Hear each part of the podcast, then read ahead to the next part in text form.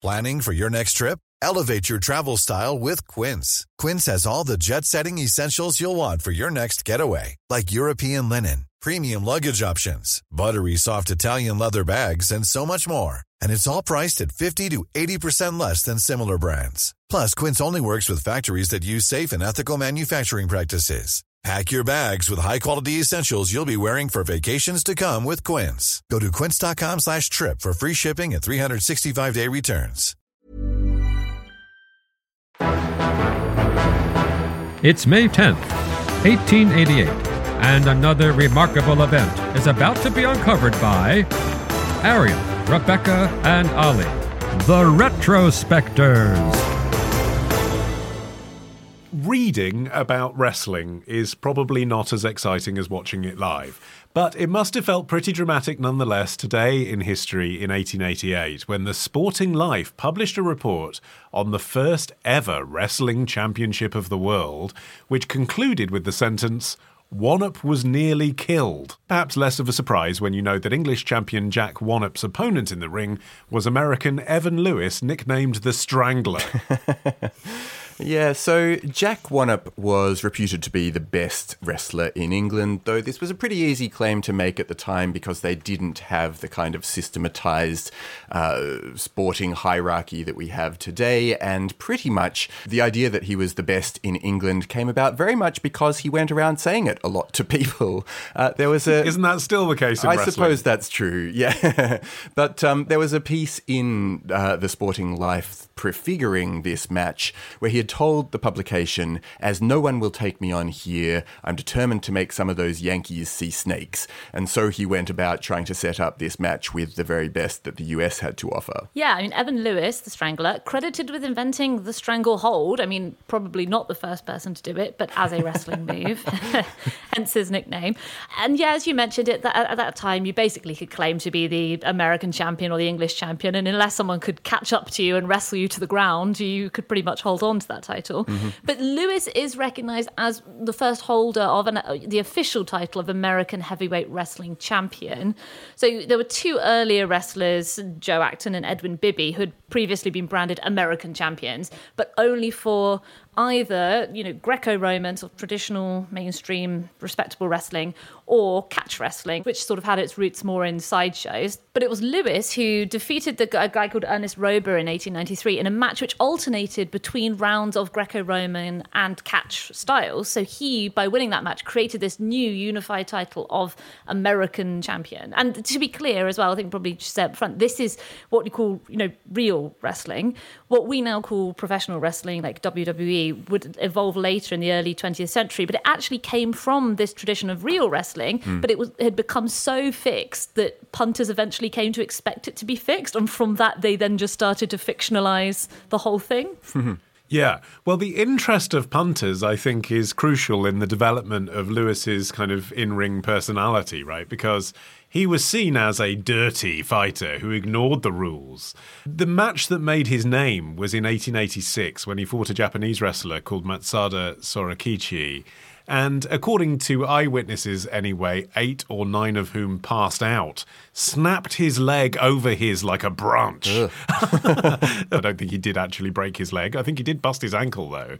But nonetheless, it established him to an audience of braying, betting masochists as someone who you could go to and they, he would guarantee you something exciting. And then he came to be known for his signature move, the strangle, which is a bit like a rear naked choke from mixed martial arts. It does make me wonder whether Wannop was a bit worried about what he was going to encounter in this match, particularly because this guy had this reputation for this particular move. And according to the reports that it's possible to find of this match, uh, it did seem that even from the beginning, it looked like it was going to be a fairly one sided affair, and partly because Wannop was quite nervous at the beginning. And in the first round, both men did actually go down with Wannop on top which might make you think that he sort of had the advantage, but Lewis very quickly managed to get up from that clinch. And then the rest of the round unfolds in a fairly level way, but I think even to spectators it was quite obvious that Wannop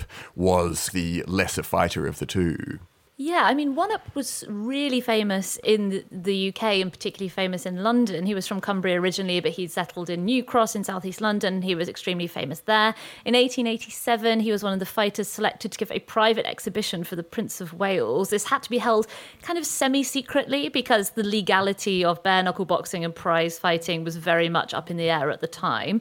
He was there with the first ever boxing superstar, the American John L. Sullivan. So he was a well known name, but he was kind of out of his depth here. He was five years older than Lewis. He was hmm. 33 at the time of the match. But pretending to be 29 in the press. Of course. I mean, that never goes out of fashion. You know, he was 20 pounds heavier. The Galena Gazette called him a perfect picture of a typical English bulldog, which I think is a way of politely saying that he was maybe a little bit out of shape. Hmm.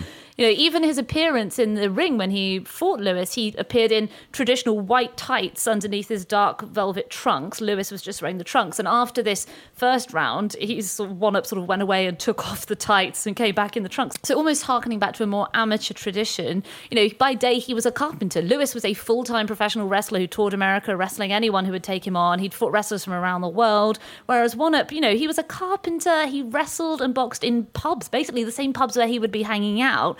You know, he he had, had his bulldog with him all the time. You know, he was just a guy who was good at fighting. He was famous in his home turf, but he was, yeah, a little bit out of his element here in America in this big venue in Chicago. he came out of that tradition of Irish and Scottish, and as you said, Cumbrian, Cornish, Lancastrian men settling in London and bringing their wrestling traditions to the city. So you get this weird kind of hybrid style of wrestling where no one's entirely sure what the rules are. Mm.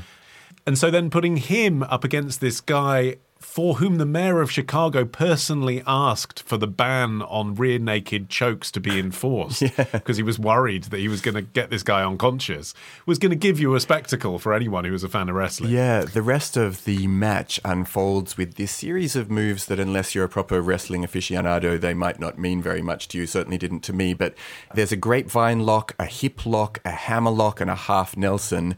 And guess who's always on the receiving end of them? is Wannop. And by the third round, Wannop comes out bleeding from both his ear and his knee. And then that third round was over very quickly. It only lasted 58 seconds. Uh, and Lewis ultimately used a grapevine and then a shoulder lock to lift Wannop off the floor and then slam him down on the mat, ending the match. So it had a fairly conclusive finale. And this was taking place at the Battery D Armory in Chicago, which, as the name implies, had kind of started out as a military facility, but at this point was being used for things like, you know, like dog shows and stuff. And there were between 2,000 and 4,000 people in attendance, almost all of them men, and a large complement of policemen as well, to ensure not only that the, you know, that the crowd remained under control, but also to ensure that Lewis complied with the mayor's ban on him using his signature stranglehold. One of the men in the crowd, interestingly, was Matsuda Sorakichi, the Japanese wrestler that you were talking about earlier, Olly. Despite the fact that Lewis had supposedly bent his leg and broken it, he had arrived to challenge the winner to a fight the following week, which did happen. And Sorakichi was defeated once again. He was defeated quite a lot, actually. But he he toured around America because Western wrestling wasn't really a big thing in Japan yet, and his very existence was a novelty to American crowds, mm. despite the fact that it seemed like he got beaten up pretty badly quite a lot. You know, he carried on touring around the US for several years before he went home. Some of the people that came to see him had probably just never seen a Japanese person. That's probably what they wanted to see. Mm. Well, Wannop also stuck around for a while, and he then became primarily a boxer, but really. It was kind of a, a moment of shame because this had taken months to prepare this match between the U- the best of the US and the best of Britain, and it was meant to be Wannop's big break. And actually, it was over in minutes. Uh, the Galena Gazette ran a, t- a piece titled "The Big Fellow's Heart Was Broken," and almost immediately rumors began, possibly even started by Harry Hoare, who was One sponsor, who returned home to England very quickly after the match and uh, started talking about the possibility of a fix or a scandal. And when finally Wannop got back in June, he started to claim that he had deliberately lost the match because he was too afraid to win, and specifically, he was scared of the Chicago mob, who he thought might get onto him if he uh, if he w- came out victorious.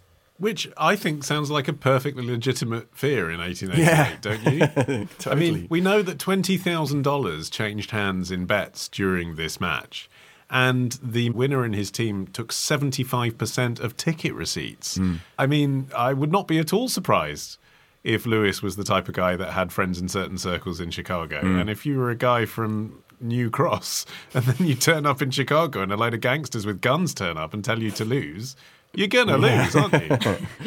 I mean, he did manage to keep going for a long time, though. You know, when he returned back to England, he resumed his career as a boxer and he boxed for years. He uh, ran his own gyms as well. In 1893, he actually uh, took to the Elephant and Castle Theatre stage with another friend and veteran boxer Jem Mace, playing themselves in this apparently quite well received fight scene in a play called The Days to Come. So he was there playing his former self as a guy who had only just recently retired as a sort of fighter. This is when he was on the stage getting the idea for WWE, thinking, oh, this whole thing would have been much easier if I could have been pretending. The whole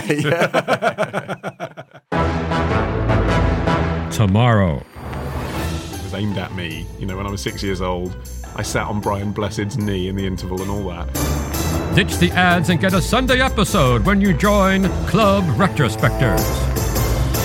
Subscribe now on Apple Podcasts, part of the ACAST Creator Network.